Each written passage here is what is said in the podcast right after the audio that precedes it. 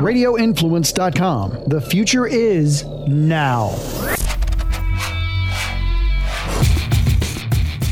Hey guys, welcome into the Place for My Head podcast. He is Brandon Thompson. My name is Jerry Petuck. Brandon, what's going on, brother? How's your week been? Ooh, good, slow, slow, slow. That was con- actually that that was say that was convincing. Is everything all right? Well, uh, everything's good, man. It's just uh, you know, uh, COVID spikes, you know, going up and down, and uh, businesses around me they open up, then they close, and you know, stuff's available, then it's not, and all my all the stuff for the shop is coming in slowly, but you know, these are good problems, you know. I so I can't really complain too much. I would say if if nobody's been watching, the state of Florida has been spiking new records every day with the whole COVID. Every thing. day. it's been Yeah. it's been insane. Do you Uh, find it weird that they're reporting all the cases that are new, but they've they've since stopped everything about sending out the number of deaths? I- I- I you know, I, I've told you before with the autoimmune stuff that I deal with, I'm keeping a close eye on this, and it's gotten to the point to where I don't know up from down or what to believe anymore. So uh, I'm just kind of taking it day by day. But uh, you know that that's a conversation for for another show because right now we've got somebody pretty awesome on the line. Uh, you know, we're we're joined today by a gentleman, a pro wrestler by the name of Aron Stevens. A lot of you guys are going to be familiar with him from his time in the WWE. Uh, he's the artist formerly known as Damien Sandow. Uh, Aron, welcome to the show, man. Hey, thank you very much for having me. I am so excited to talk to you today because uh, yeah, I'm a lifelong wrestling fan. I'm so familiar with the work that you've done uh, everywhere you've been. And we, uh, when Brandon uh, said, "Hey, I've got an opportunity. We might be able to talk to to Aron Stevens. Have you ever heard of him?" I was like, uh, yeah. so yeah, no, man, it's I'm so excited to to have you on the show, and and I appreciate the time. Oh, thank you. No, I'm pumped to be here. We are social distancing. You're in Florida and I'm in California, so I- that's a big deal. We I have a whole country in between us. Yeah, I was gonna say I, I think there's a six foot thing going on here. Yeah. Yeah, at- at minimum. So I've got to ask Brandon, how how do you two how did y'all's paths cross? Well, my my my buddy and and uh and uh my brother in um in California, sorry, Jesus Diego uh Verduzco, he uh I, I toured with him. He was guitar player in El Nino when uh when I was tour managing them and he's been feeding me leads, if you will, some some of his friends and whatnot. And Aron just happened to be one of them. So that's how we got connected. That's awesome, and you know, uh, Aron's got a real interesting path, and, and I'm sure you're going, why do they, why are these guys talking to a pro wrestler on a mental health podcast? Trust me, trust me, we'll get to that because this guy's been through a lot. But uh, you know, I, I'm fascinated because in my doing my homework uh, on you, Aron, um, I didn't know that you were trained by Killer Kowalski. Yes. Yeah. I was uh, started there at 16 years old, and this was before, um, you know, you could break into the business. Then I was actually really, uh, I was, I consider myself like the test dummy back then. Um, it was, yeah, like, hey, uh, if your parents sign a permission slip, uh, I'm going to let you do it.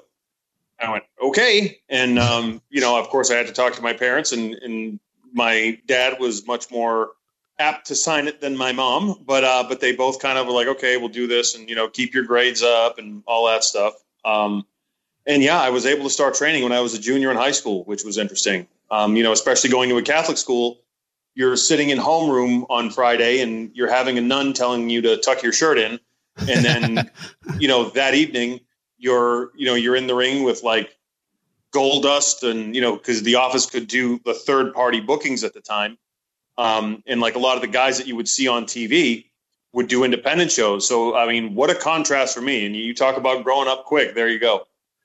Catholic school, huh? Was that high school? yes. Holy name. Um, Okay. holy name central catholic junior senior high school which unfortunately um, due to in my opinion very poor decisions by the diocese of worcester is no longer going to be a thing. They're merging two catholic schools up there. And uh, i understand in business you have to do things and you have to do what's best but um, holy name due to the um, the hard work and the um, the knowledge of uh, Mr. Reynolds um, was actually the most successful Catholic school in the diocese, and it was actually making money.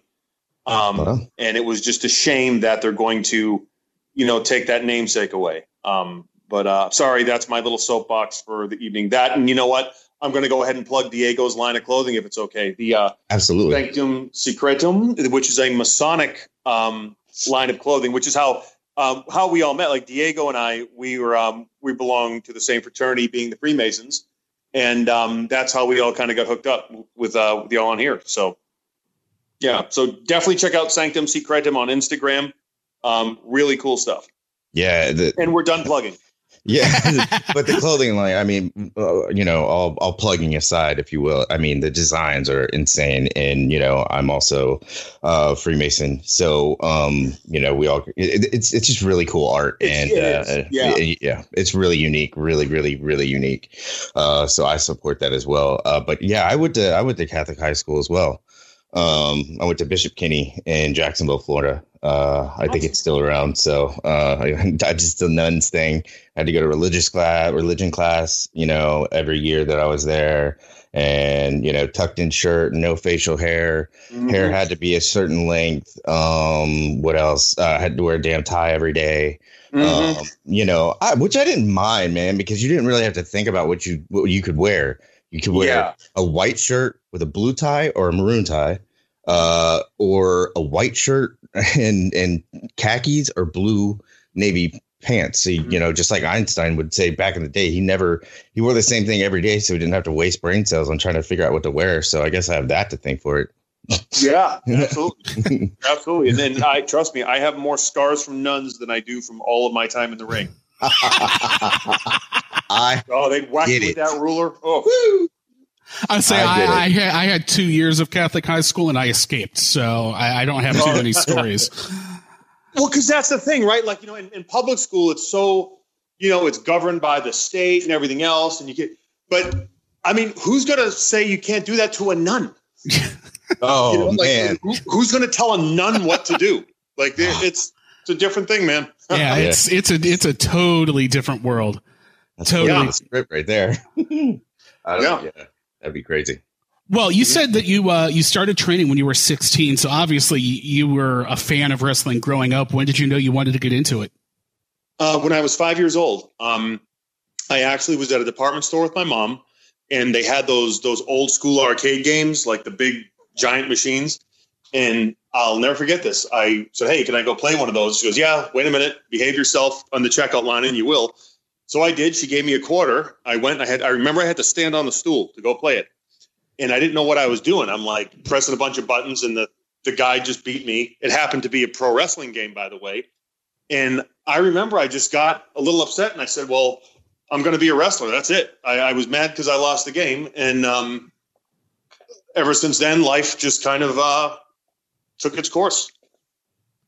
That's a cool story because we're all around the same age. I think I've got you by a couple years. I'm going to be 42 next week. So I, I can totally relate to growing up, you know, playing the wrestling games and, you know, yeah. that kind of stuff. And, you know, it's yeah. just, it, it, was a different world back then. And it's amazing how, how the wrestling world has changed over the years from you know you've got the different eras you know from the the rock and wrestling era with with Hulk Hogan and you know the Iron Sheik and, and the big names from the 80s into the Attitude Era of the 90s where you know the NWO and it's just it's just progressed and it, you know it's it's amazing just how far the the state of the industry has come. Yes. Yes, absolutely. It's uh you know like everything else it goes through a uh, an evolution process. I think that's what you know, depending on like what society is feeling and like some general themes of society or the you know the zeitgeist of the the times, if you will. And then um, it also depends on the uh, the corporate structure of the wrestling business. You know, where um, we've seen publicly traded companies, um, we've seen a monopoly. Now we're seeing kind of more of a diverse um, structure in, in terms of the overall business. So it's um, it's interesting it's fascinating because you you know these days you're starting to see it for lack of a better term it's almost kind of more like the territories are coming back a little bit with uh, yes. with with the independent wrestling scene. And and we'll we'll get to some of that uh, here in a little bit. But you know your first television match was uh, was a WWE match back in 02 uh, in a loss against Stevie Richards. At that age getting a TV match you know what was running well, through your head? You had to have been thinking that, you were like Yes, and, and you did say my first TV match, right? Correct. Not my because my first WWE match was at the. It's now called the Dunkin' Donuts Center, then the Providence Civic Center, Okay. and I did a dark match against a guy named Brutal Bob Evans, uh, who was another you know local guy, and uh, that was my first time in a WWE ring. And then uh, I think almost a year went by, and then I, I did the match against Stevie Richards uh, on Sunday Night Heat, and um, you know I, I've always kind of it, it was strange. Where people, oh, are you nervous? Are you this? And of course, you're going to have some butterflies, especially as a young kid going out there. But I remember when I actually got in the ring, you know, and I've always had this philosophy. And as I've kind of progressed in my career, um, the truth is I don't get butterflies. And then people have said, oh, if you don't get those butterflies before you're going to go through the curtain, you know, you're in the wrong bit. Well, uh, apparently I, I've been in the wrong business because with me, I am completely relaxed. And then when I go out there, like my philosophy is look, the ring, there's four sides to it, unless you're an impact for a little bit. But, uh, you know, there's four sides to it. There's three ropes. If you're going to fall down, the best place to do so is in the middle. Go do your thing, whether it's at a bingo hall, whether it's at Madison Square Garden or at a stadium in front of 80,000 people, right? It's like, go do your thing.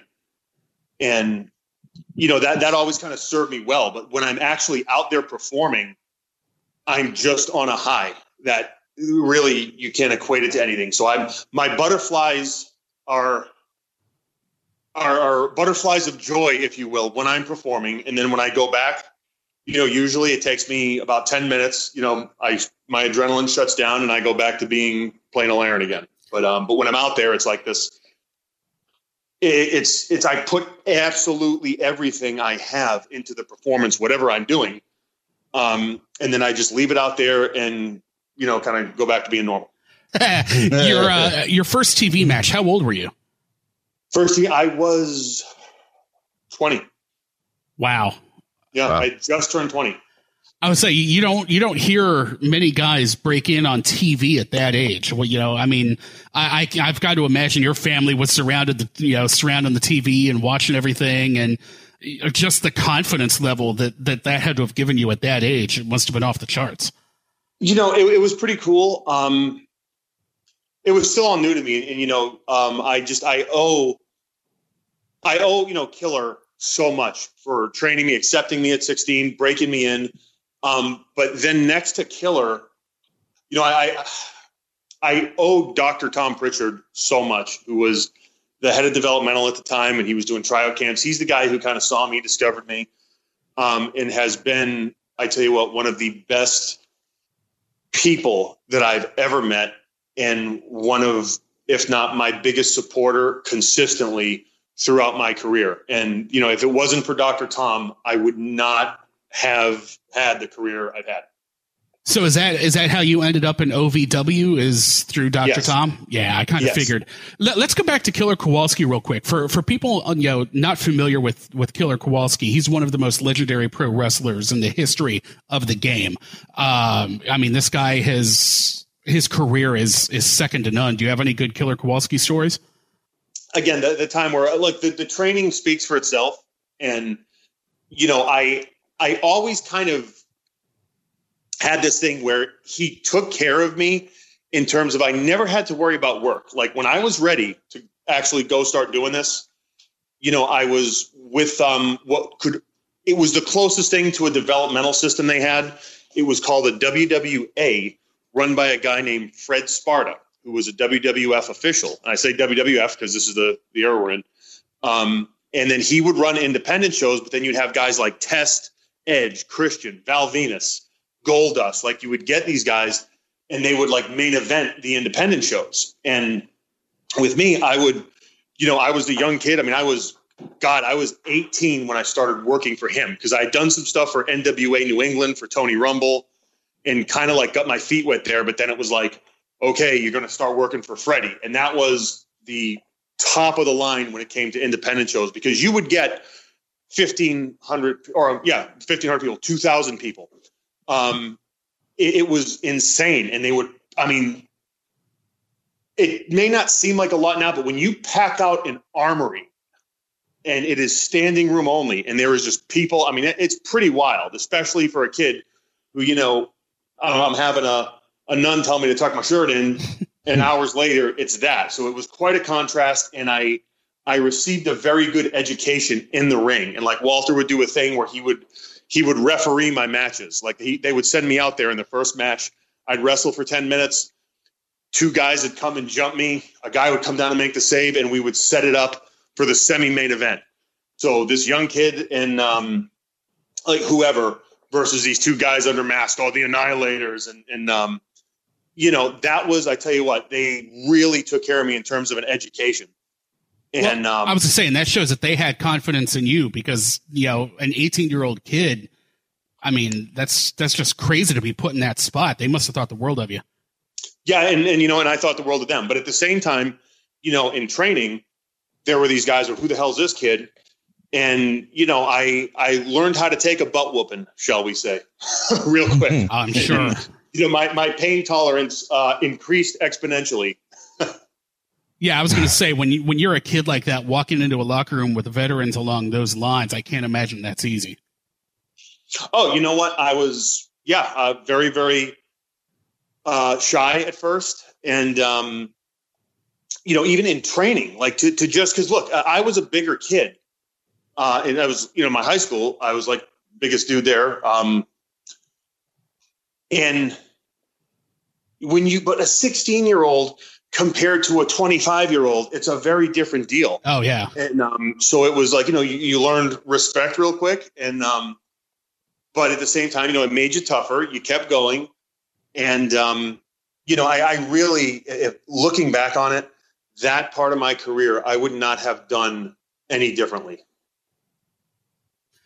Yeah, it sounds like you, and it sounds like you had the right people that that kind of I, I don't want to say protected you, but but had your back throughout the whole, the whole process. Yeah.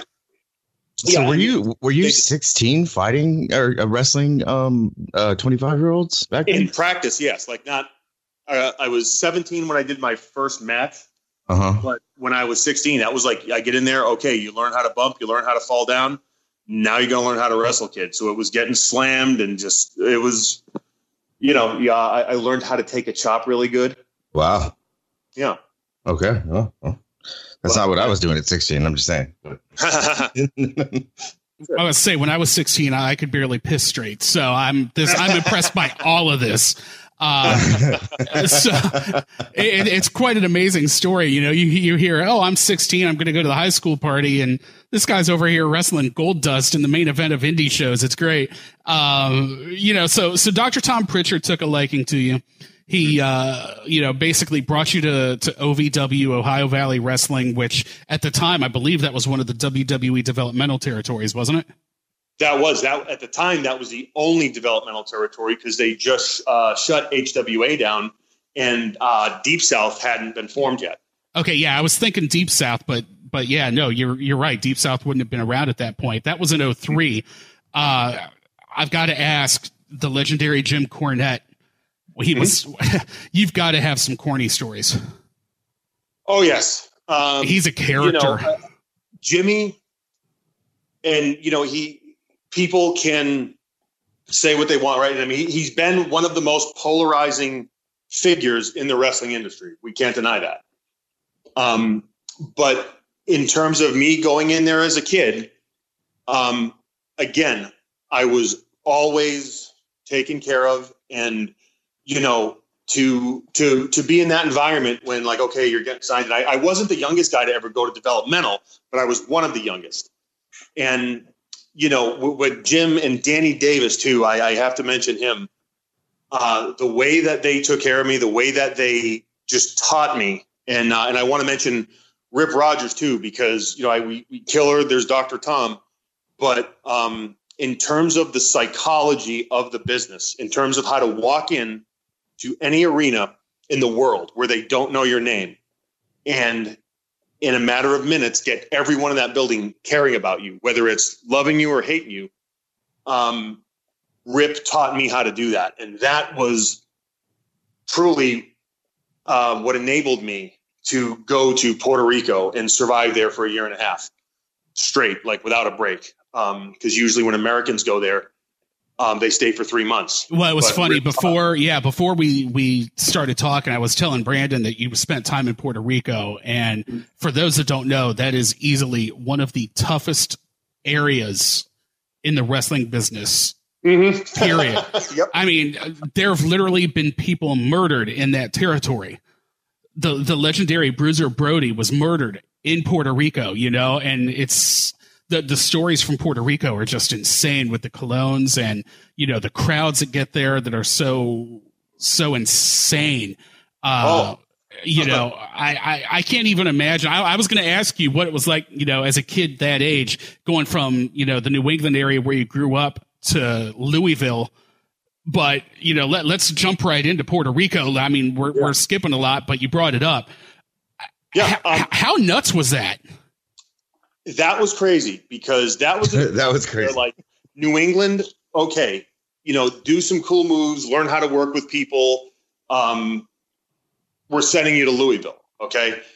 Work with Rip, learn the psychology of the business. Um, and you know, when I was young, because I always had Killer, always had my back. Dr. Tom always had my back. Danny Davis always had my back. And when there was an administrative change um, in the WWE up in Connecticut, um, you know, you kind of get forgotten about because they have to push their guys, right? Right. I mean, it's just a corporate thing, and I didn't know how to take that. So, in in one sense, I was very, very mature, right, where I could go out there, you know, do the main event matches, do whatever you need, work with anyone.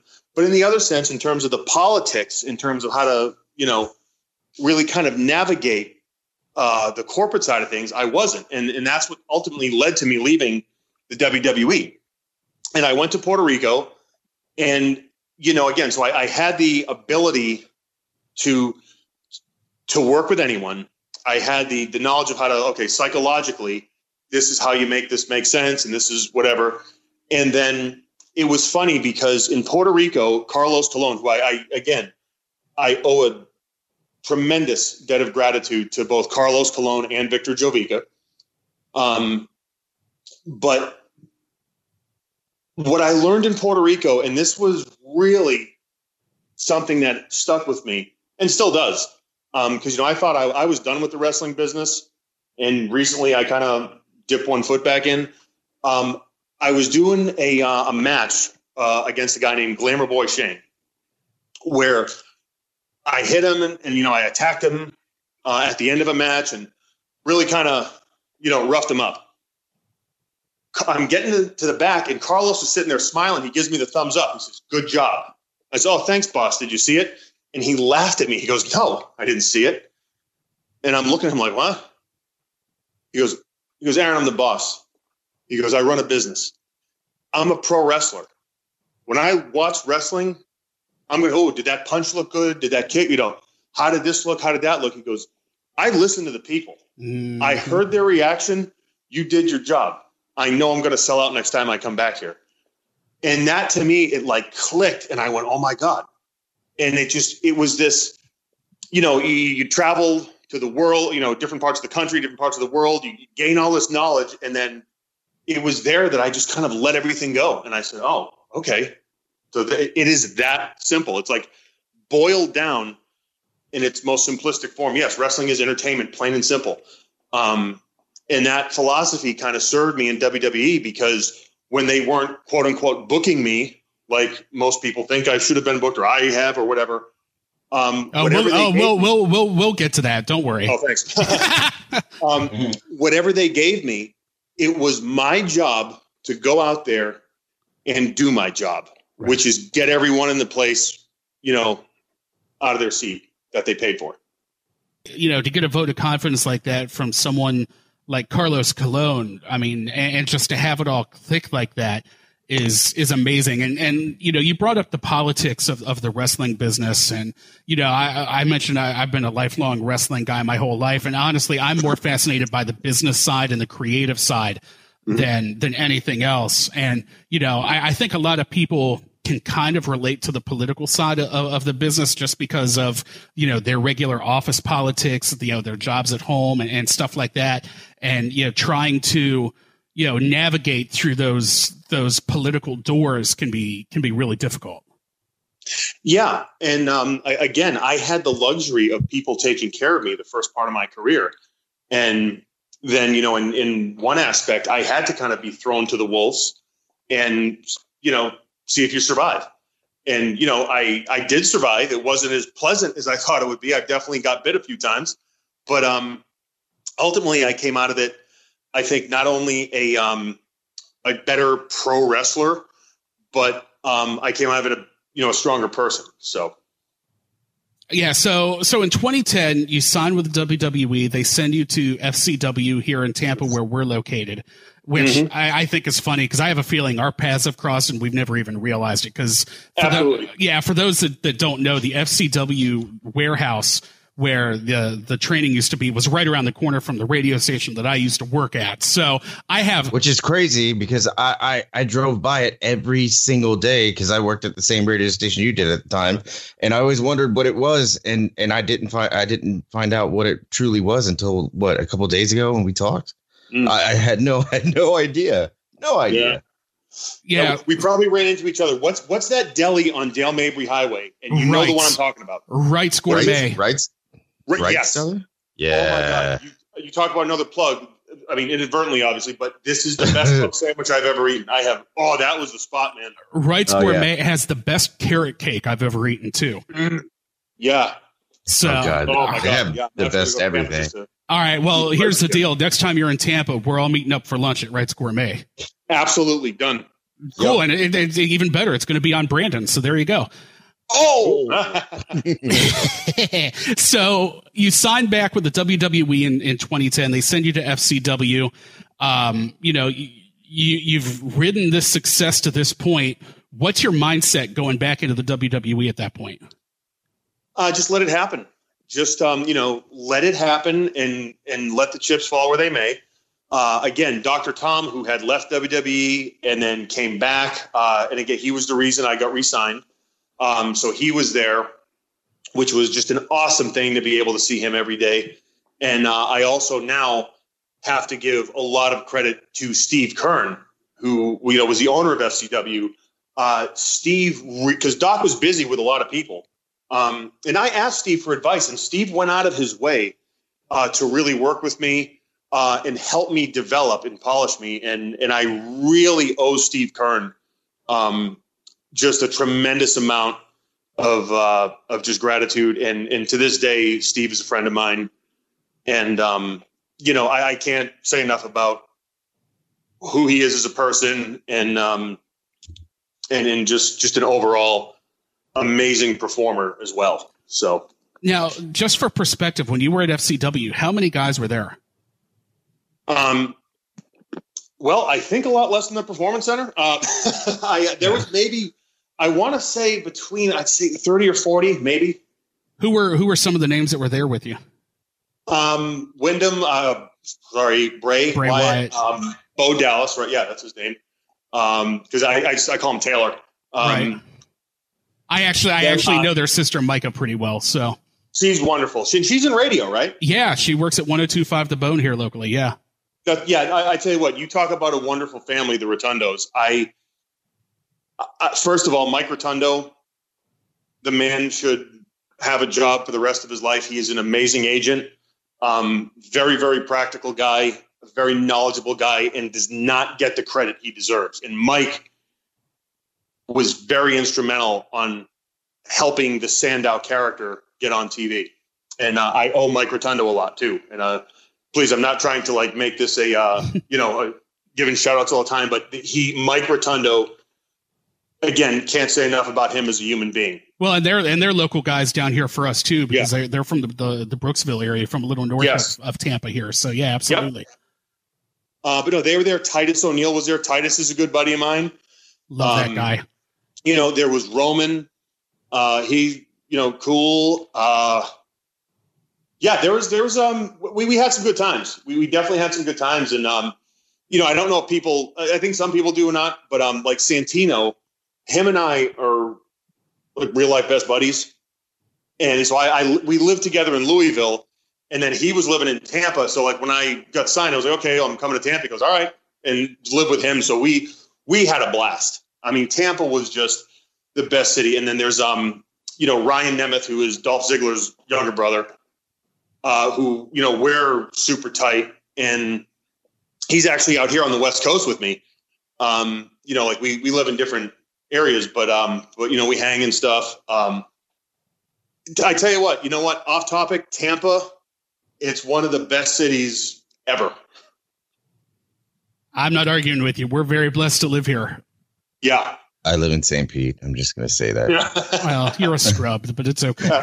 Courtney I don't, Campbell, right? I, I don't, I don't, I don't, I don't, I don't get over the ditch too much. I was going to yeah. say, I, I think it was the owner of the Tampa Bay Rays, Stu Sternberg, uh, uh, Stu Sternberg, that called the Howard Frankland Bridge the Great Divide. And, Yeah. and no There you go. word, no words have ever been truer in the history of the Tampa Bay area. That bridge might as well be. Oh God, be, people Yeah. hate that bridge. I support Yeah. him and his thoughts. Is that what you take to get to um, Tropicana Field? Yeah, yeah. You take. They built Uh, a new one, right? They built a new. Didn't they build a new baseball stadium? no, no, No, that's still nope. in the works of trying to get built. Uh, the Rays Wow. are tied into the lease there at Tropicana Field until 2027. And Wow. they've been talking about building a new stadium for 20 years. years and years and years. It's funny that we even bring that up because you guys are talking about Puerto Rico, and I remember when I was at I was on a uh, bachelor party and I was in uh, Cuba, and I saw the stadium um, that the Rays played in, and talk about places that you don't really feel safe. That looked like one of them that would Uh-huh. top a category uh, for professional uh, for for professional sports. Um, but yeah, I saw it. It just, I mean, you know, being in, I, I loved Cuba. Don't get me wrong; it was amazing. I mean, just gorgeous, all kinds of different things, and the culture is amazing. But you could just see, like, if you looked at the stadium, it was kind of just a little, just a tiny bit sketch, tiny bit sketch. So I get it. You know, you, you mentioned uh, you mentioned two guys that that kind of popped me a little bit. Titus O'Neil. For those that don't know his story, it's it's amazing. Um, you know, his his mom gave birth to him when he was 15 or when she was 15 years old. Um, you know, grew up little kind of little sketchy. Um, ended up, you know, finding football. Ended up on a scholarship to the University of Florida. Uh, play uh, played there, won a national championship there. Um, I mean, this guy's done so much, and and most importantly, though, outside of the professional world, from a community service standpoint, this guy is is ridiculous with some of the stuff that he does. Oh, he's amazing. And um, you know, him and I, we got to um, to be a tag team for quite some time in FCW, and He's just massive. He's just a big dude. Yeah, yeah, uh, yes, he is. People Um, don't realize how big he is. I mean, he's like Yeah, broad. yeah, and um, no, he he is just. I tell you what, I have never had a bad experience with Titus. Uh, he's he's you know should be very proud of everything that he's done and is doing, and um, you know he he's got two amazing sons. Uh, and again, I haven't talked to him in, in quite a while, but uh, Titus is just he's he's not good people. He's great people, and uh, and you know he's he's definitely such an asset to um, to the Tampa Bay area. Yeah, no doubt. And you know, he's also uh, been nominated one of the I think it's top five or top six uh, nominees for ESPN's Muhammad Ali Award for all of the Yeah. community service stuff that he does. Uh, Yeah, that's Yeah, amazing. And, and it's funny because I've bumped into him a time or two, and I he doesn't remember me from Adam, and I wouldn't expect him to. But yeah, I covered him when he played for the Tampa Bay Storm, the Arena Football League here. Uh, Oh, wow. And and I always joke with him about about Coach Marcum, and he just kind of chuckles about it. But Mm-hmm. but yeah, I mean, he's been a, a stalwart here in the in the Bay Area for quite a long time. The other name you brought up was Santino. Uh, one of the one of the greatest comedy wrestlers of all time, but this Oh, guy's yeah. this guy's got a legitimate MMA background behind him that people don't know about.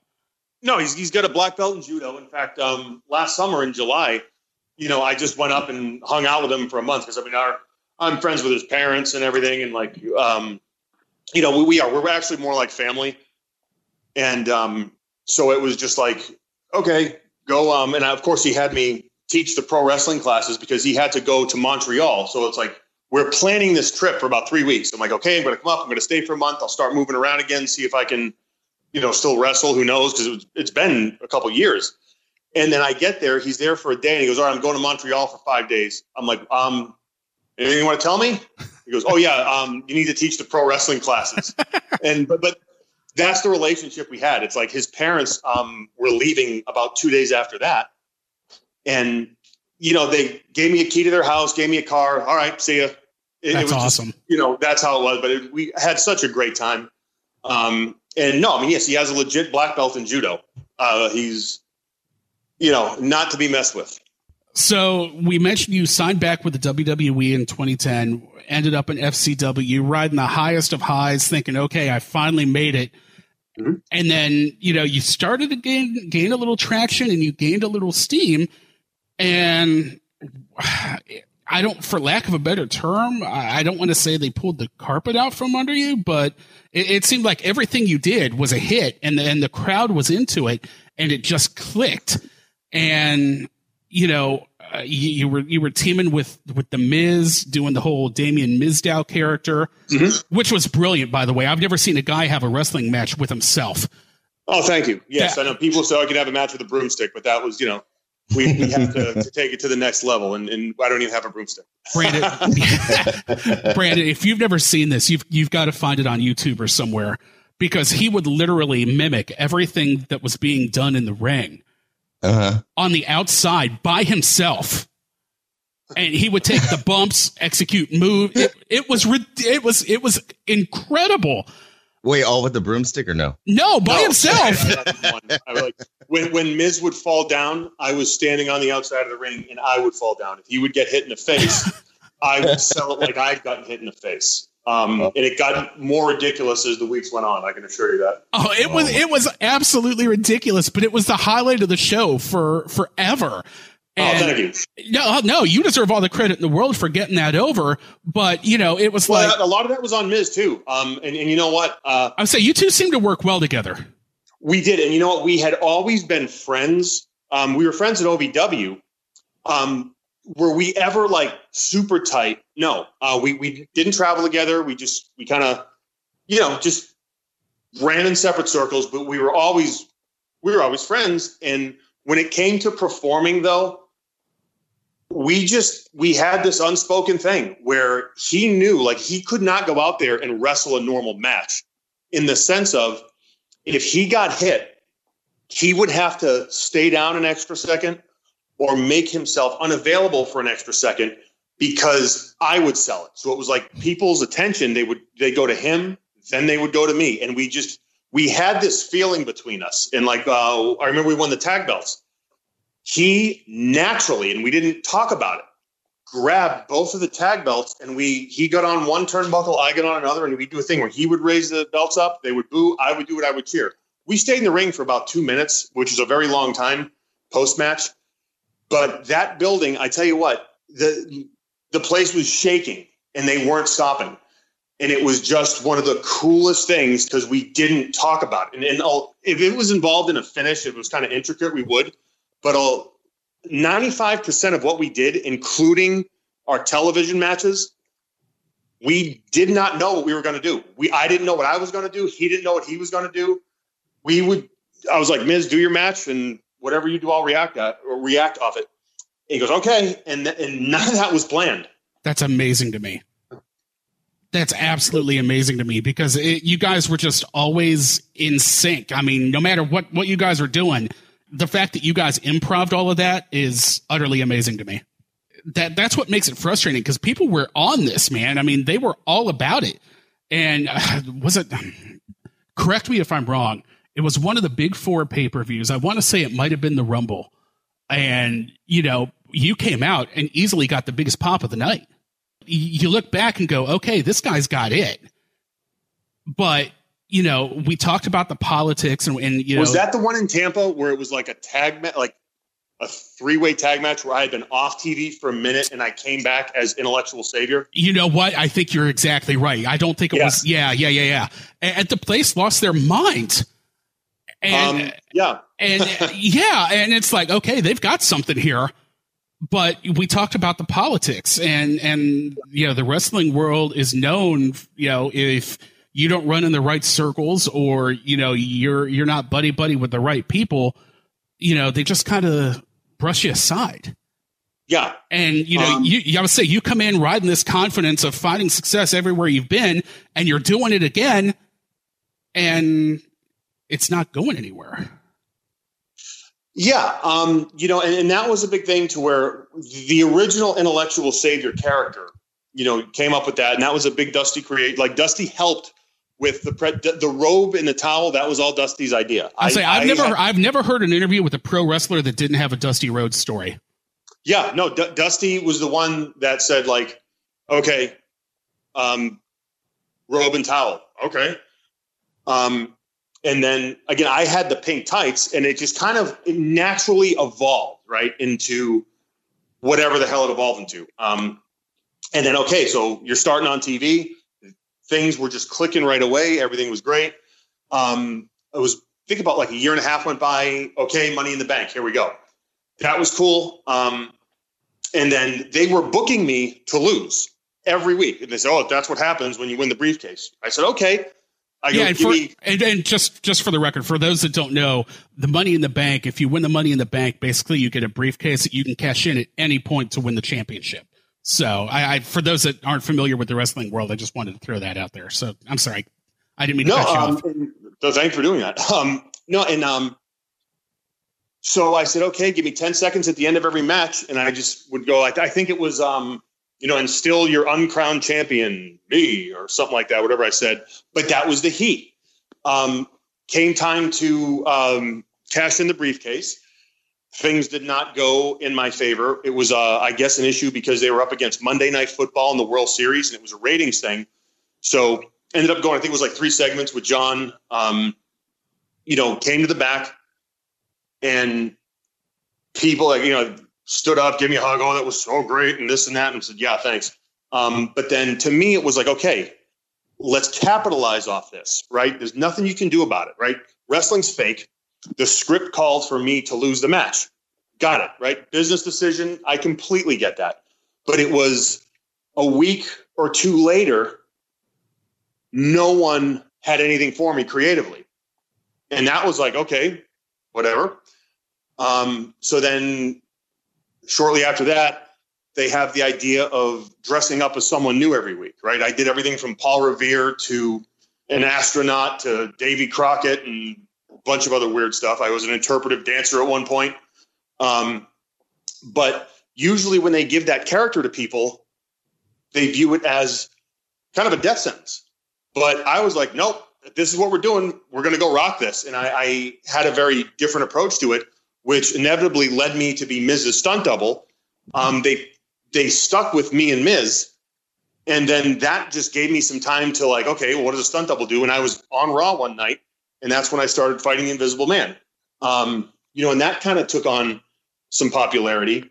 And then, I, and I, I remember, you know, to get political, I'm not going to mention any names, but there was certain talent that had a house show when we were blowing the roof off the place, and it was not cooling down. That were planting seeds to the agents, like, oh yeah, where do we go with him after Mizdow? Where do we? And it's kind of like, dude, you know, you got a top spot. Worry about you. Like, don't worry about me. Um, but it, I, I could tell. Okay, this is the way it works here because when you get to a certain point in popularity, and this isn't a knock on anyone or any company, this is the way it is. This or the way it was when I was there. You are immediately they try to put the brakes on you, right? Well, they did that with Intellectual Savior. I came out of that. They tried to do it with Mizdow. So Miz and I had a feud which really went nowhere. Um, okay, what do we do with him now? I pretty much convinced Road Dog to let me have five minutes with a microphone on TV. And I came out as myself. I remember uh, and I this. just said, you know, I came to WWE in a blue bathrobe. Now, that was in, I think, in the Midwest somewhere. Had that been in New York or Philly, I think it would have been even bigger. But I remember the reaction was just insane. And the whole promo was me not being like anyone else. I'm just going to be me and who I am. It was very much an everyman character, right? Because I had I all I did was talk to the people, and the week after that, I was dressed as Randy Savage with no reason nothing. It made no sense. And that that was, I mean, to me, as close to a like a burial as it could have been. Well, lo and behold, me and Joe Hennig, who I absolutely love, we got that thing over. And it was, you know, look, was it a top spot? No, but it wasn't booked to be. But we were rocking house shows. And what happened? That, you know, it I think there was a bit of a scandal that came about and we just kind of had to cease and desist everything. But um, you know, after that, they kept me on the road full time. Like I couldn't have a second to really get my stuff together because I was on a full time house show schedule, having to go to two t- like TVs after working, you know, three three nights, different town. I would sit at these TVs for 12 hours a day, plus having to drive through the night and do nothing. Like I couldn't even get a dark match. I'm saying for people that that you know aren't into the wrestling business, you know, you guys are on the road 250, 300 nights a year. Yeah, um, well, I think the schedule is better now when they did a brand split, but um, well, yeah, but at that no, point, was, at that point, that the brand split wasn't there, right? Yeah, yeah. Um, and then I I floundered for a few months where I just couldn't get anything, and I couldn't get any answers from them. And I see, I was never one to go and, and kiss anyone's backside, um, but I always tried to let them know that look, I was eager to do whatever. Just give me something, and I'll make it work. Right? Couldn't do it. Couldn't even get a dark match. Um, and then all of a sudden, um, you know, we did that thing in Tampa. And I remember came down, I think I was teaming with Darren Young, and we got to the ring, and, and Bubba looked at me. It was the Dudleys were involved in that. he just goes, "You knew they were going to do that, didn't you?" I go, "Yep." he just kind of smiled and chuckled, and, and like him and Devon are they're so great too. I I really have nothing but uh, fond memories of those guys. And you know, I remember when I got to the back, because the reaction was, and they were chanting my name. I'm not trying to, you know, sound like I'm having delusions of grandeur because you can look this up. Oh no, they, they um, totally were. They had your back a hundred, you know, ten thousand percent throughout the whole match. You know yeah. what I mean?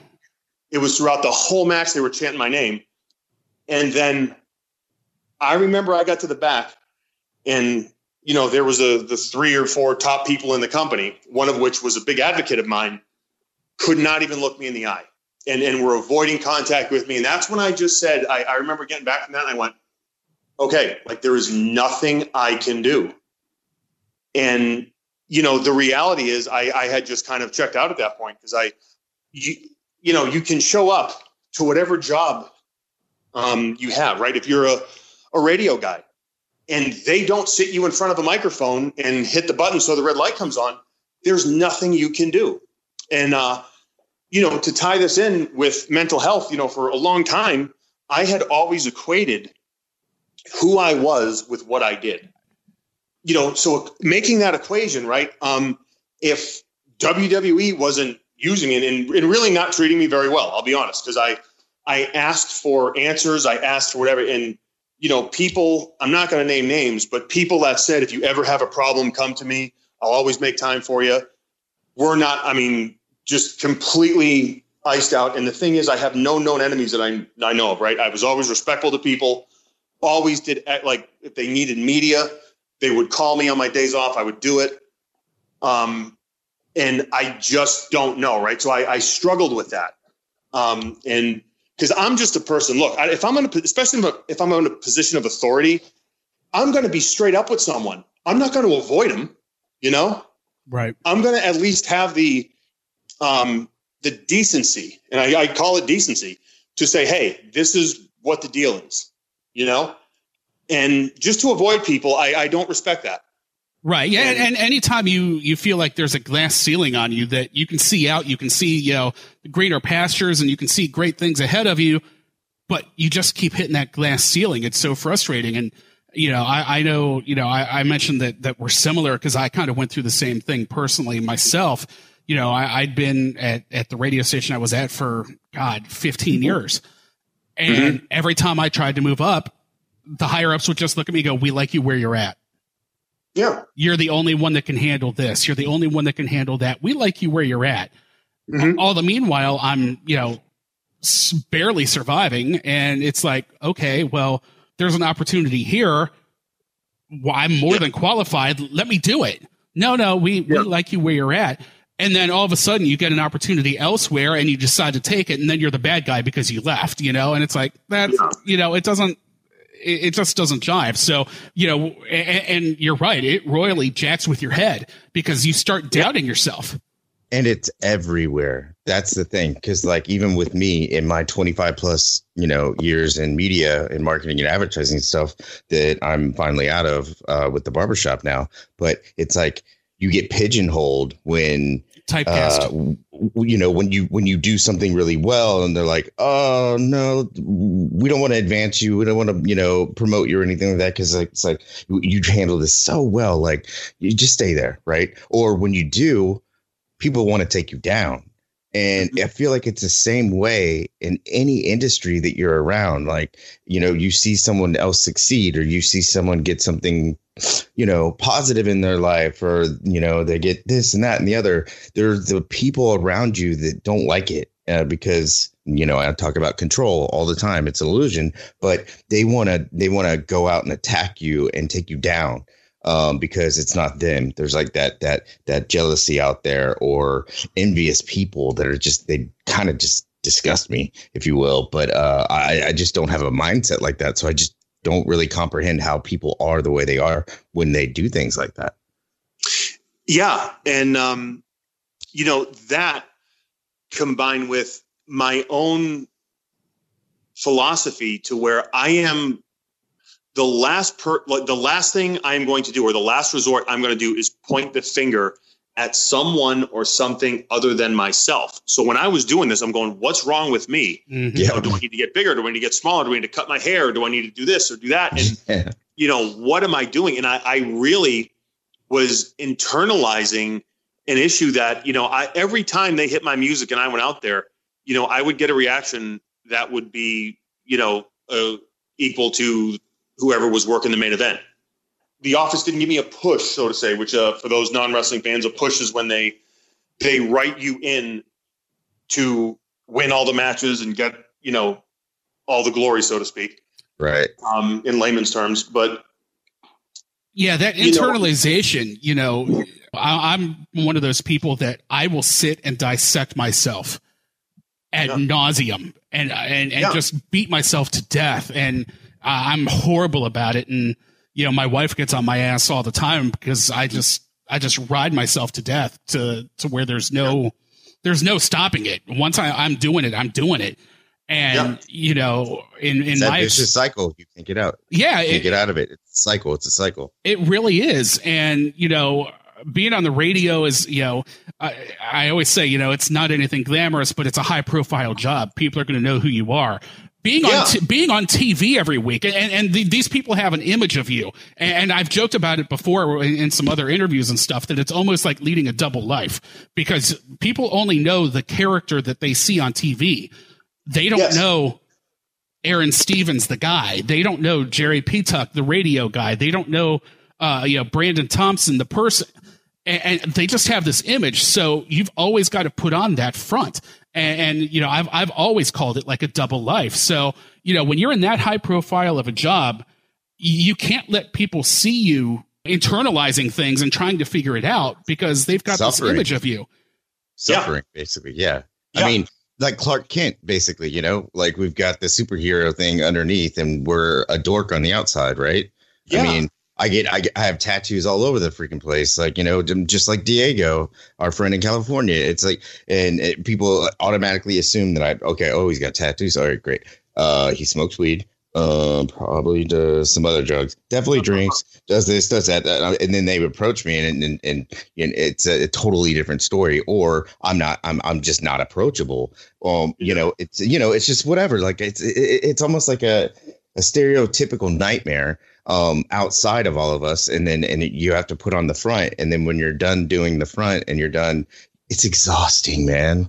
Like like being being as tattooed and decorated, I guess, as I am, coming from the corporate world you know, putting on that that oh, I'm, I'm uh, you know, let me dress for the for the job, let me suit mm-hmm. the fuck up, and and and make and overcompensate for the way that I actually look as a normal person, in my opinion, because. I, I'm not doing this to express myself or anything like that. It's just it's my body is a journal to me. I I look at every tattoo that I have, and I know exactly what happened, when it happened, what I was going through, how I was feeling, and stuff like that. Do I need to explain that to anybody? No.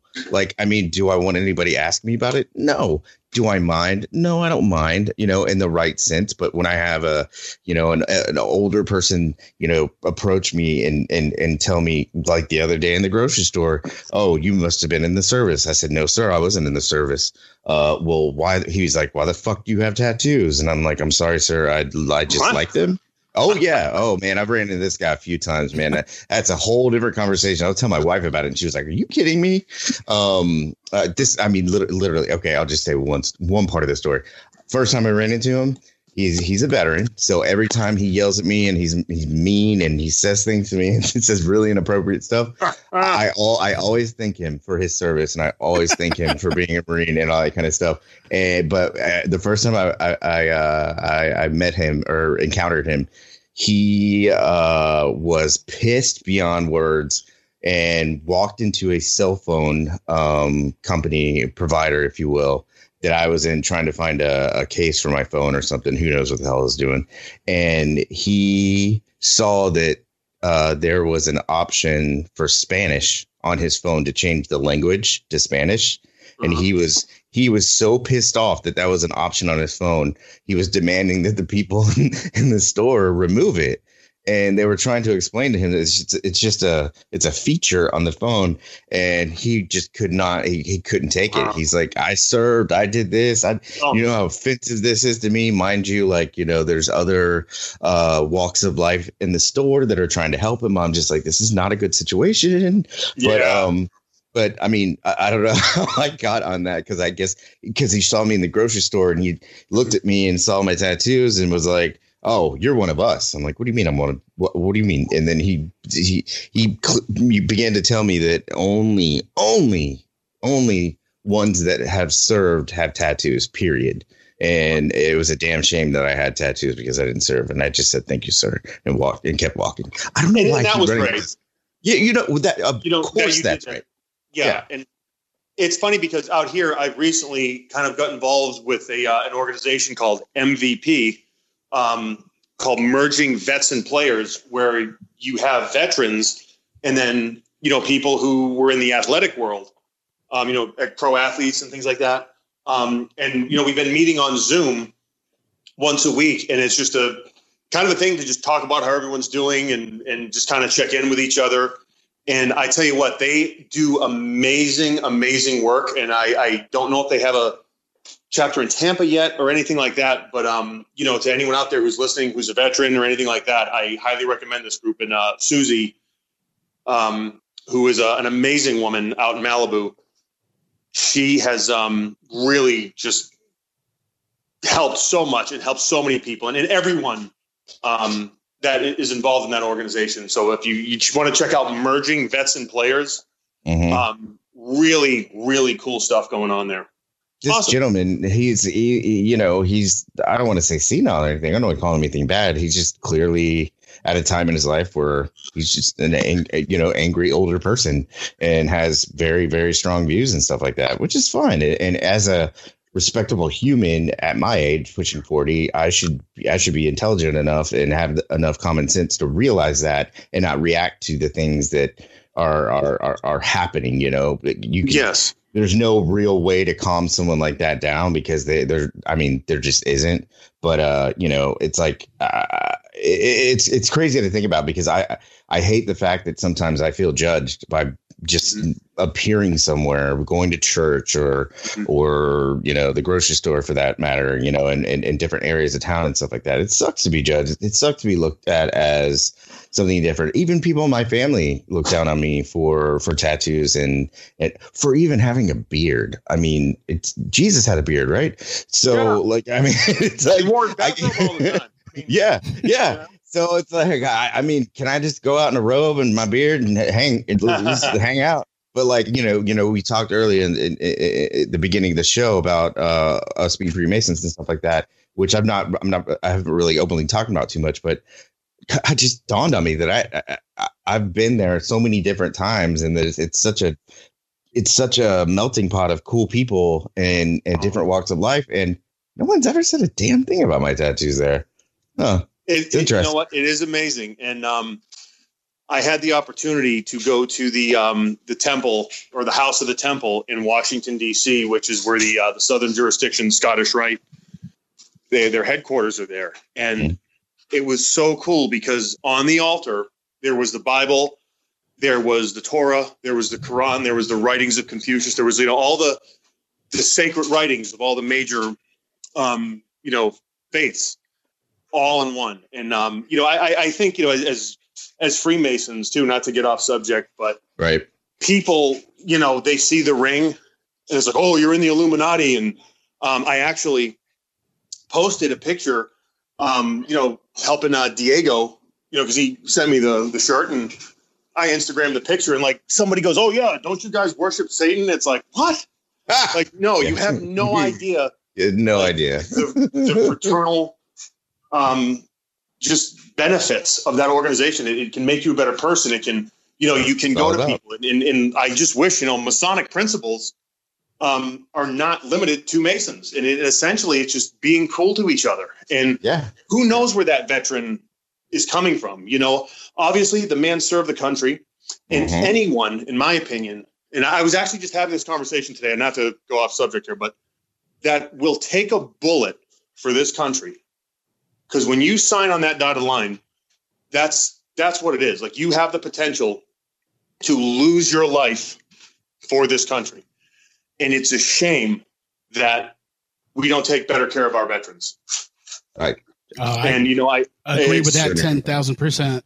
A hundred thousand percent. Like with the VA and stuff. I mean, I was kind of having a conversation about the healthcare system in the VA out here in California, and I mean, it's just so sad. And you know what? Mentally, too, like, what are we doing to take care of the mental health of our veterans? Because, look, I've dealt with some people I don't necessarily like in WWE, but I was still, again, parading around in spandex, you know, fake fighting, making a good living. When you go right. and you've seen combat, and some of these guys I've talked to and girls I've talked to, um, you know, it's men and women both. Um, you know, we really need to take better care of them and be more understanding and um and, and just be more open to having a discussion and seeing where they're from, in my opinion.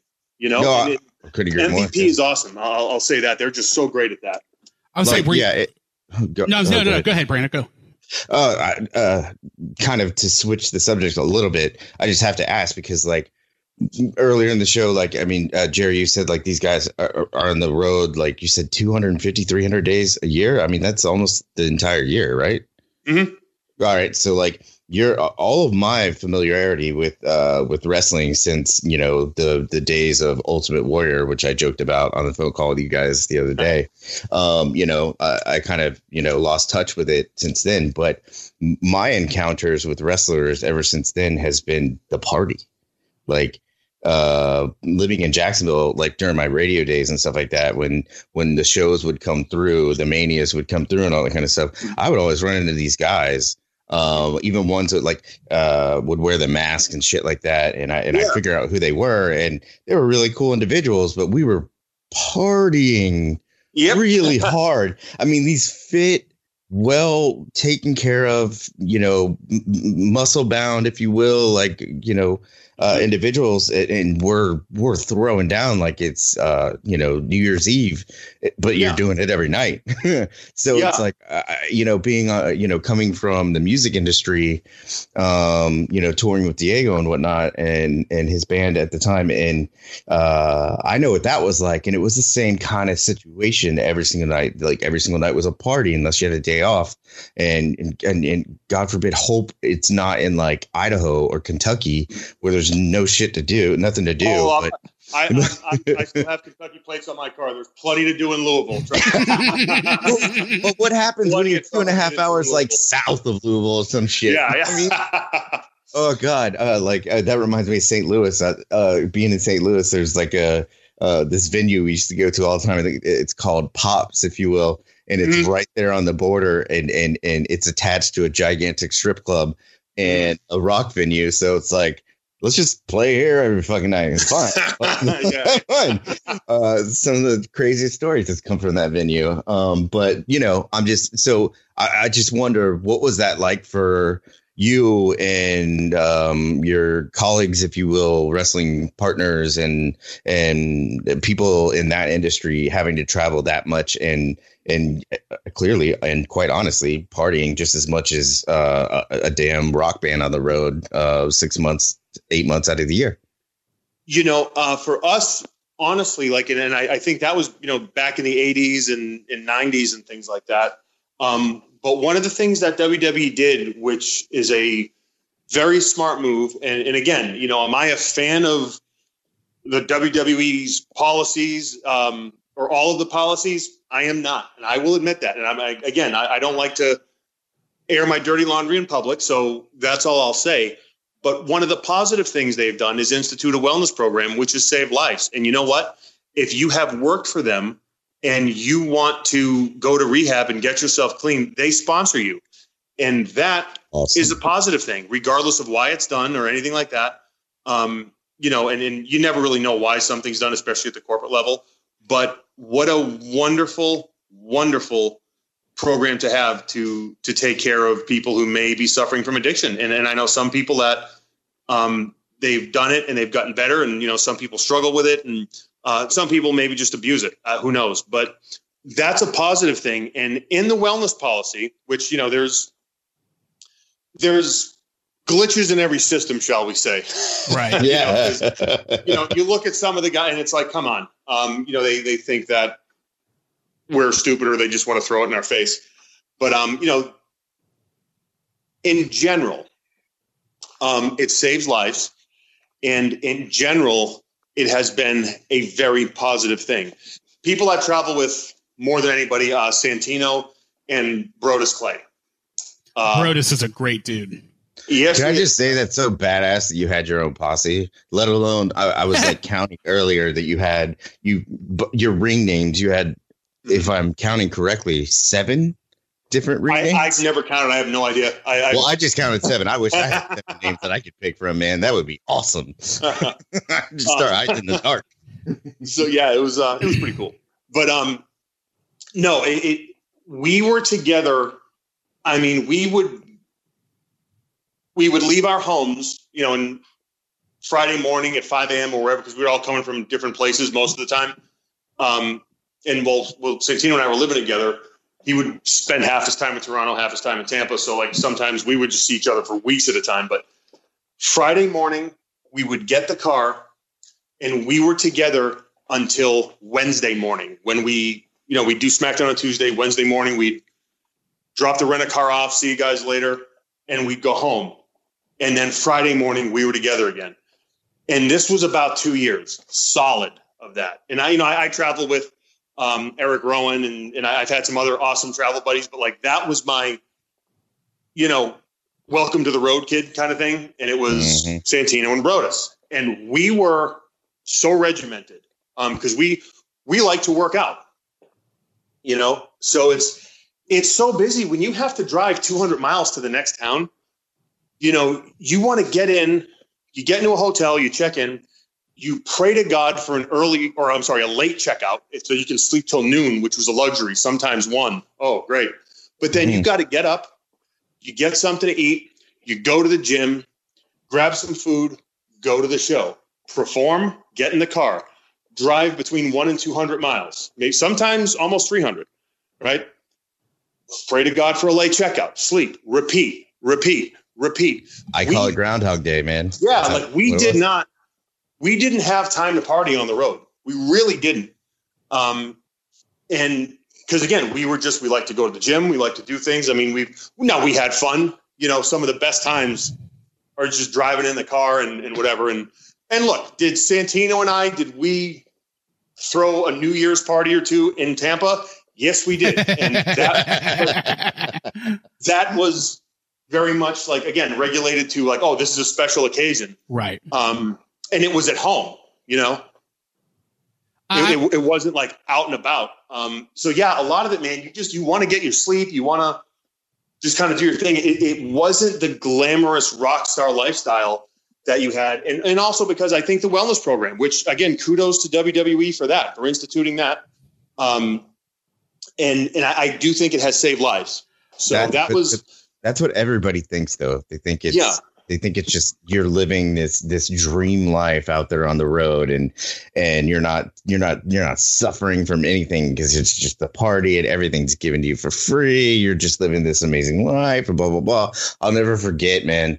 I was uh we uh i was sitting right next to diego actually um on on uh, towards the front of a plane in spain that the air conditioner went out and they were fixing something on the engine. Now, I don't know if I'm claustrophobic or not. Mm. I would assume if you get me into a small enough space, I would be, but I'm strapped in with a seatbelt in this piece of shit plane in Spain trying to get to probably uh, England or somewhere else in Europe, mm-hmm. and and I'm sweating, and I do not like to be hot, man. And yeah. so, uh, and I'm strapped in, and I can't do anything about it. They, I mean, we're on the tarmac, man, and they open the door of the plane to get air into it. Wow. And we're mm-hmm. carrying the plane at the same time, and we got to take off and go somewhere.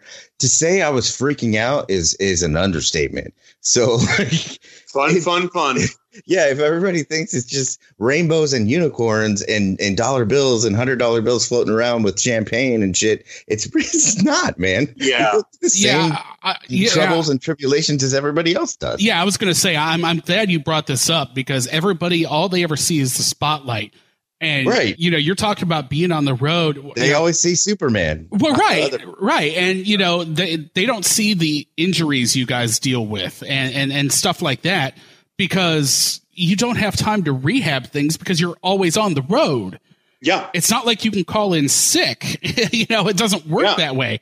You know, Plus, so I mean, how can you how can you have an injury if the wrestling world is fake, right? I well, mean, I was about to say that. Not to throw that out, right?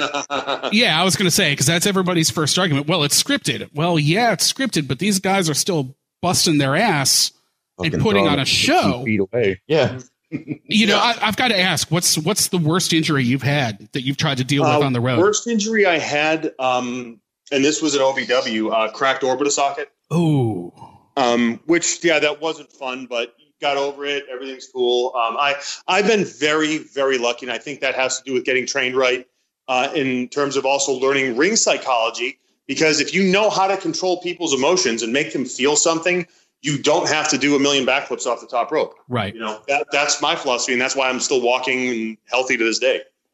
Well, just to circle back to to how you were feeling near the end of your WWE run, this this fits right into it.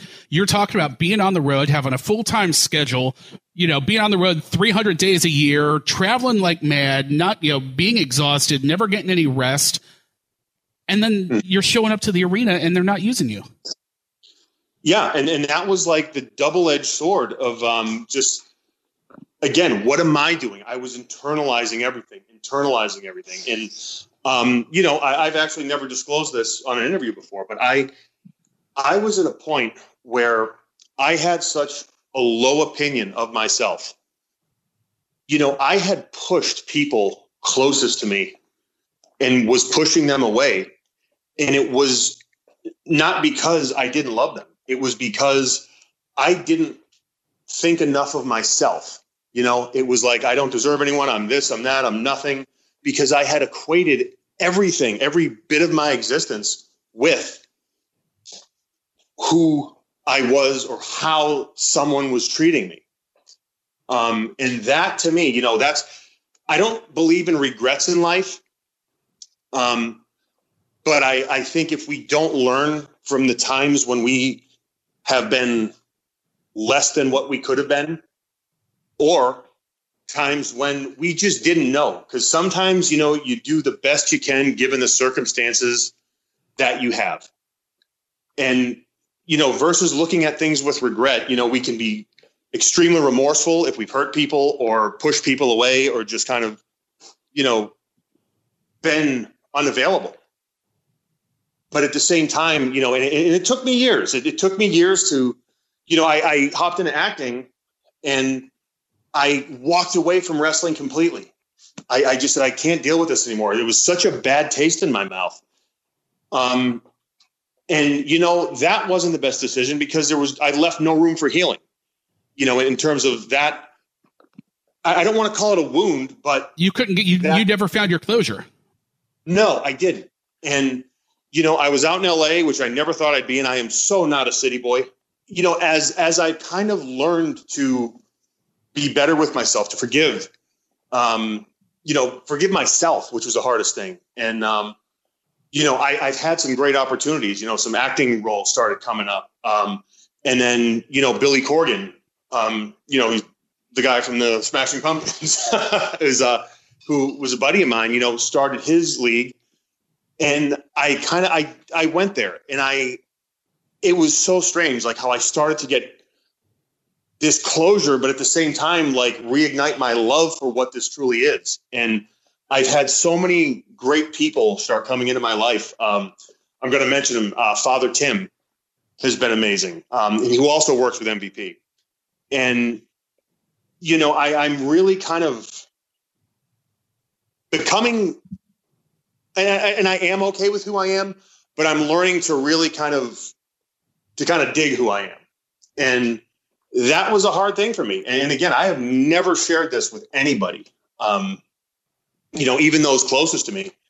So, and, and I feel good about doing this because I'm confident enough in who I am to share this. And then that was again, thank you guys for it. But well, um, thank again, thank like, you for for being so open. I mean, that's yeah. I mean, Damn. Yeah, and, and if I can encourage people, because look, for years, I was very much like I'm going to deal with this myself, right? And, and, and my thing is, you know, it's like the ostrich burying his head in the sand. Um, yeah. To where again, I say I pushed people closest to me away.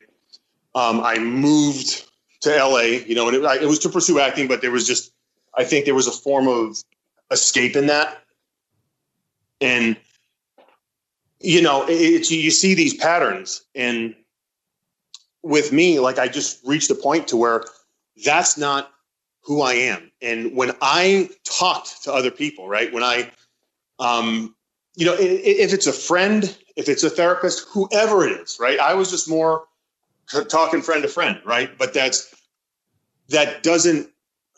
I mean, what is a therapist but someone who listens to you, right? So I'm not, I'm not. Yeah.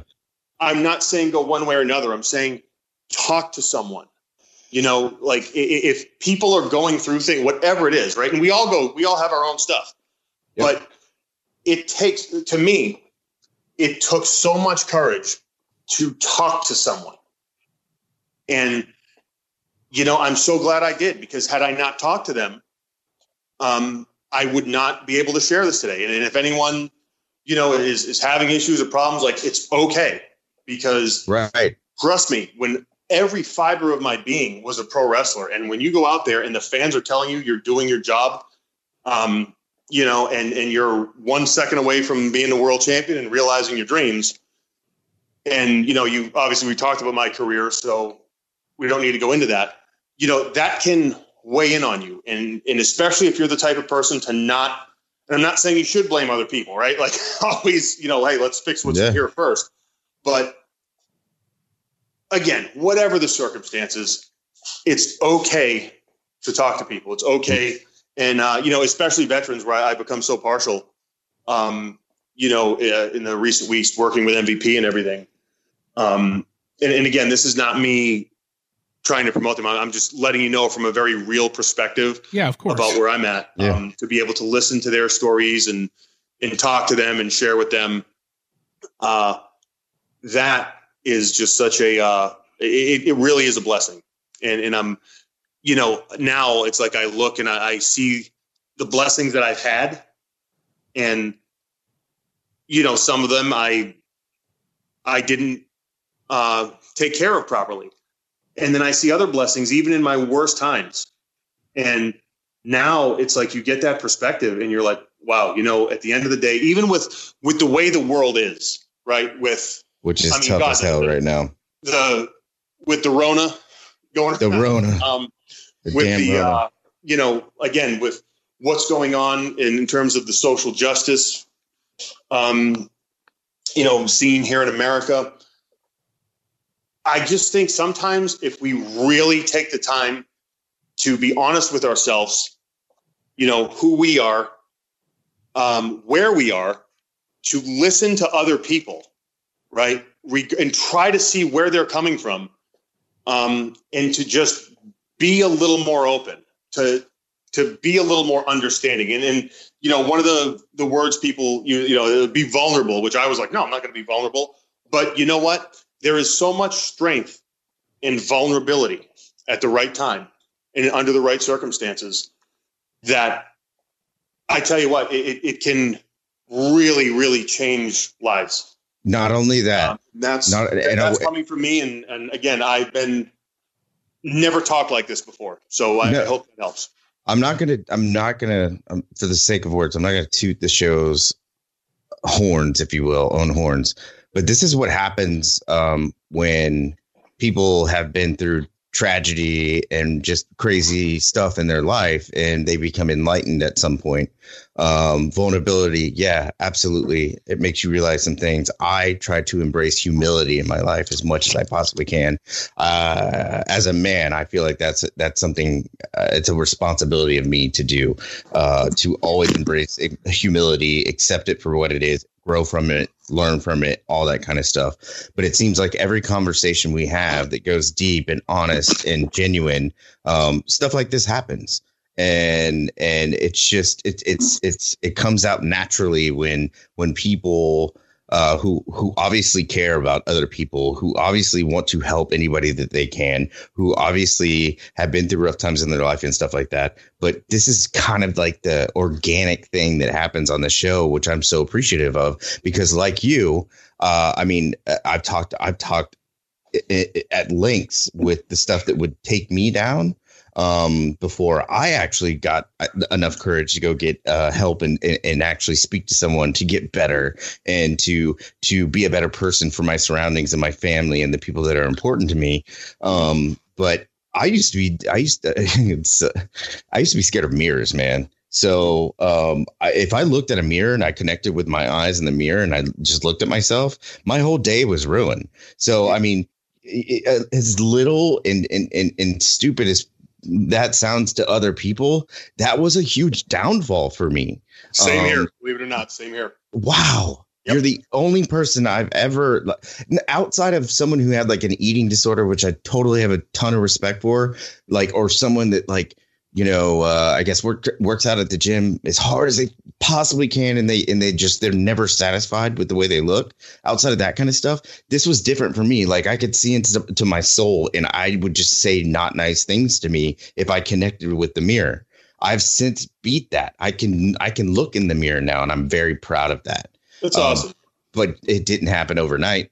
I had to take that. I had to. I had to I had to build the courage to talk to someone and and figure out what was going on to go to to to, to overcome that, if you will. I still yep. I still battle it a little bit here and there, but but just like you, man, like you're saying, like you've never talked about this openly, but this show has given me courage. It's given it, it makes me proud to be able to talk about the things that I've gone through um, talk about the things that I would be in, insecure about uh, for the most part, like medications and this, that, and the other, and my family and, and how shitty like I get treated and stuff like that. But the more transparent I am, the more open I am and genuine, the the the better I feel. And yeah. you know, it's it's it's it's honestly so therapeutic um and and like i mean i've been through some times with this podcast to be honest where i've been in you know my my home state of oklahoma burying my grandfather. And jerry respectfully obviously he's like hey let's skip this week. And i'm like no no no no no dude don't take away my medicine. Mm-hmm. don't take away my medicine. I want to do the show. I don't care if i sound like shit. Like i want to do the show. So i did. I did it. A speaker speakerphone Skype right in front of my hotel, and it was raining and cold as shit in in in Oklahoma, but we did it and it felt good. So yeah. I get it, man. I get it. I get it, and it feels good to talk about because someone else on the other end, whether it's a veteran, whether it's a teenager, whether it's um, someone's mom, sister, brother, doesn't matter. Someone else can relate, and they're gonna go, "Damn, I'm not alone."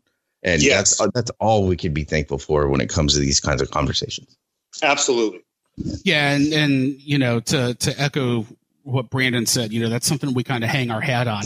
And a lot of people may you know may take our podcast the wrong way and take it that oh you guys are just sitting around bitching. It's like no, it's not bitching. It's you know trying to connect with people, and you know the response we've gotten has been ridiculous. I mean, it's been more than I could have ever dreamed of yeah. people that have gone through yeah. similar things. And you know, you you were talking uh, about the whole self doubt thing, and that's uh, personally, I, I'm my own worst enemy.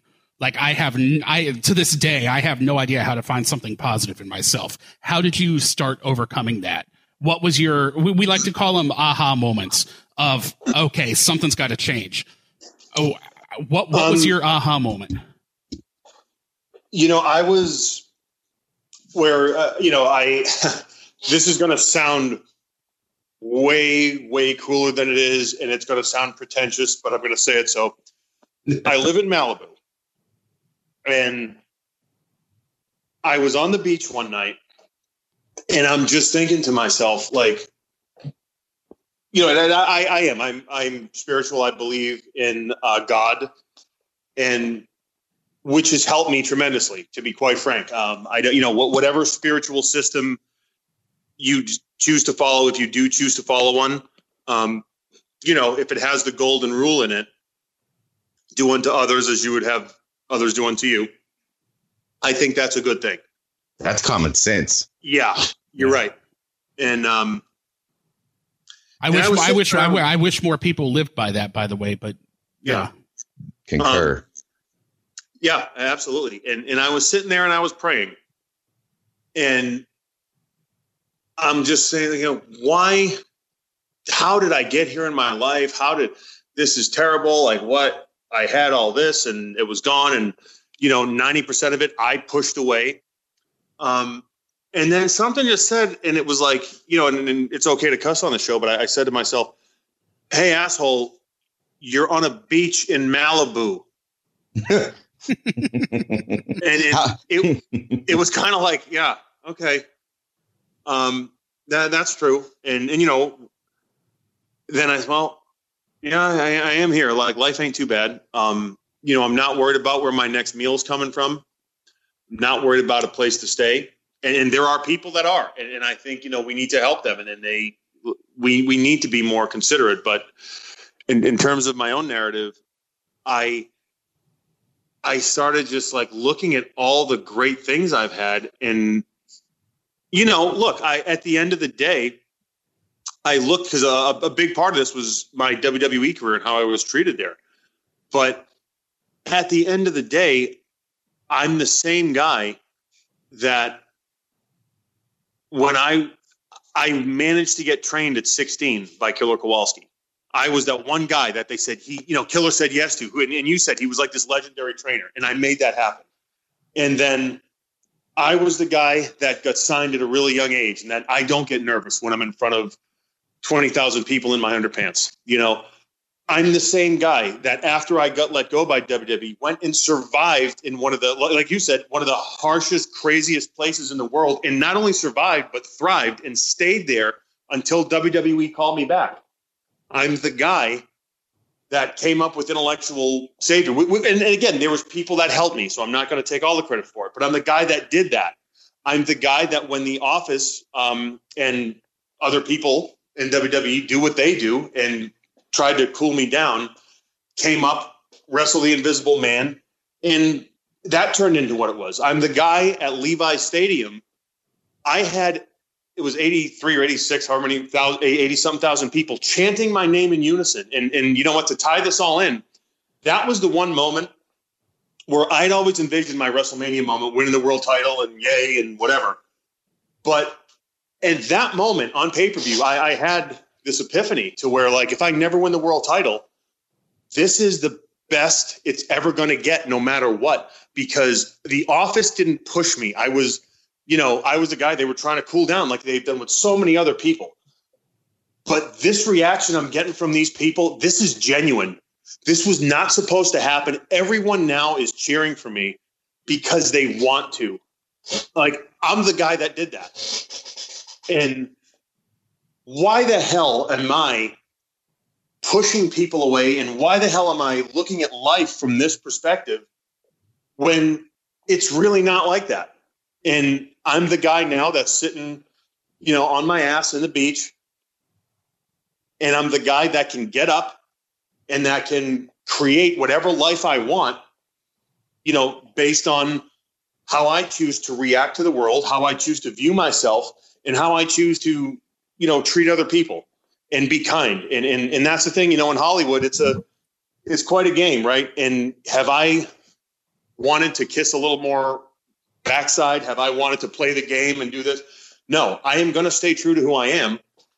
And one way or another, I will be able to look at myself in the mirror every morning because I, I am doing that. I haven't sold my soul. Um, and am I still a work in progress? Absolutely. But we all are. You know, I'm the guy that has done all these things that people would say, oh, it's impossible, it's this, it's that, it's really hard. No. And I, I had to give myself a little bit of credit. When I started giving myself just a little bit of credit, because it, again, it, it, was really, uh, I'd say I was a point of self loathing. Um, and, and that's a, that's a strong word, but, yeah. but it was true in my case. And I, I didn't share it with people that were closest to me. They, they really didn't know what was going on inside me. And, um, you know, again, wonderful people that I just I couldn't open up to, and, and I felt I was protecting them and going away because I knew what a mess I was. But when I started giving myself a little bit of credit, um, that was my turning point.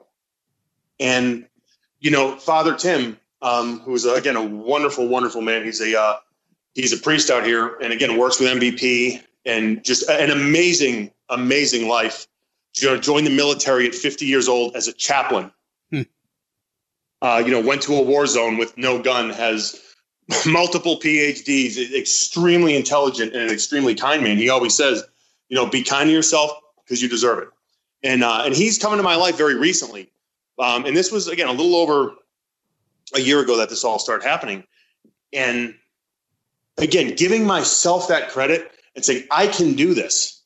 I can absolutely do this um, was my turning point. And, and look, sometimes, you know, I, I get not everyone has had the luxury of performing in front of thousands of people, receiving adulation while standing in their underpants. But, you know, think about even if it's the fact that you've survived to this point, you have survived depression, right? And man, I know what it's like to be low. We all do, right? From from sitting here talking we've all wrestled with different things, you know, not being able to look in a mirror or whatever. But man, you survived. Like veterans, you guys survived a war. Yeah. Right? Like I, I couldn't imagine doing that. You know, give yourself a little bit of credit and be kind to yourself at the same time. So that that to me was that source of, uh, source of strength. Wow. That uh, I, I I was not expecting that. That was amazing and and such incredible. Neither was some some incredible words of wisdom from the intellectual. Uh, what was it? The intellectual leader of the masses, savior of the masses. yes. Wow. That you know what? That's truer than you may think, Mister Stevens. Let me tell you. Thank um, you. Yeah. I, I think we could sit here and talk all night. I don't want to keep you anymore. Um, thank you for opening up and, and sharing your story. I think it's going to resonate with a lot of people. Thank and, you for having. And you know, course, let's man. yeah, let's let's definitely keep in touch, and you know, we'll we'll talk more offline about the MVP thing because I I, awesome. I know we definitely want to get involved in that. But um, you know, to, to to wrap it up, you you're in the NWA with Billy Corgan. I know with the whole Corona thing, a lot of things are up in the air. You know, mm-hmm. I, I, I don't think you guys have anything scheduled right now. Do you? We don't. I would say, do you see that coming back at some point, or? Oh, I mean, you know what? Look, as we just live in such uh, uncertainty right now, but um, I I really feel that you know, look, wrestling will come back. Um, you know, let's be safe, let's be smart, and um, you know, look, the NWA. I, I, will say this: I have gotten to work with um, some really really cool people. Uh, the question mark, who is an amazingly talented guy, um, a phenomenal gimmick, by the way. Oh, thank you. Working with uh, with Billy Corgan, which again that that will never because I, I consider Billy a friend. Um, it's just like he is such a, a fan of what this truly is. You know, that form of entertainment that it truly is. And it's like, you know, we, we discuss stuff, we go over stuff because he he does, you know, all, all my segments, he, he produces the majority of them. Um, and creatively, he's always been in control of me.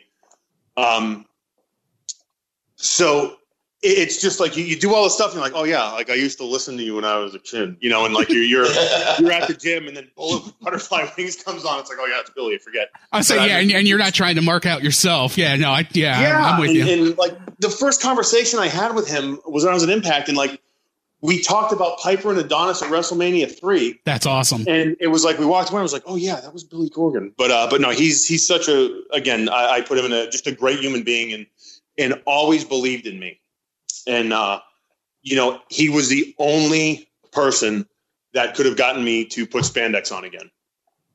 That's cool. So that's cool. That may have sounded weird, but it wasn't really. You know, in, in the context, we get it. No, we, we get yeah, it. we totally get it. Where can everybody find you on social media? All right, on social media, uh, Twitter is Aron's Thoughts. That's Aron with one A, so A R O N S Thoughts. And on Instagram, the Aaron Files, T H E A R O N Files. That's awesome. And uh, real quick, uh, another cheap plug here. Um, one of the other podcasts on the Radio Influence Network that uh, I own and run, uh, Sitting Ringside with David Penzer. Um, mm-hmm. I'm sure you've run into Dave that at Impact.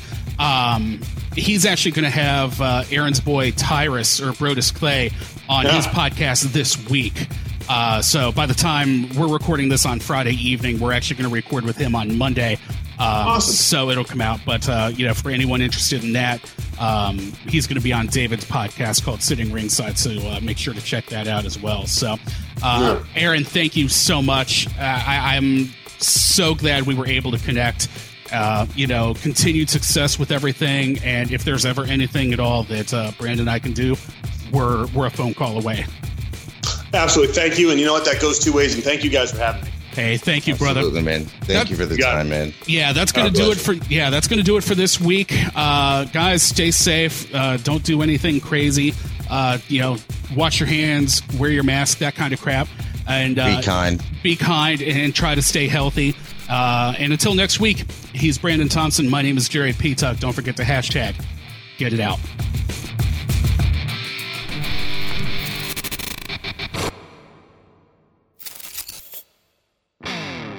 Radio Influence strives to bring you excellence in podcasting. We work with personalities like TV chef Brian Duffy, radio personalities like Ian Beckles, news and political pundits like independent journalists Frank and Tracy Beans, experts from the sports world like veteran football scout and coach Chris Landry, pro wrestling personality David Penzer, MMA experts Jason Floyd and Daniel Galvan, and strength and conditioning coach Jeff Crochelle. If you're looking for food, sports, music, entertainment, politics, no matter the topic, Radio Influence has something for everyone. All of Radio Influence's programming can be found on Apple Podcasts, Stitcher, TuneIn Radio, Google Podcasts, and RadioInfluence.com.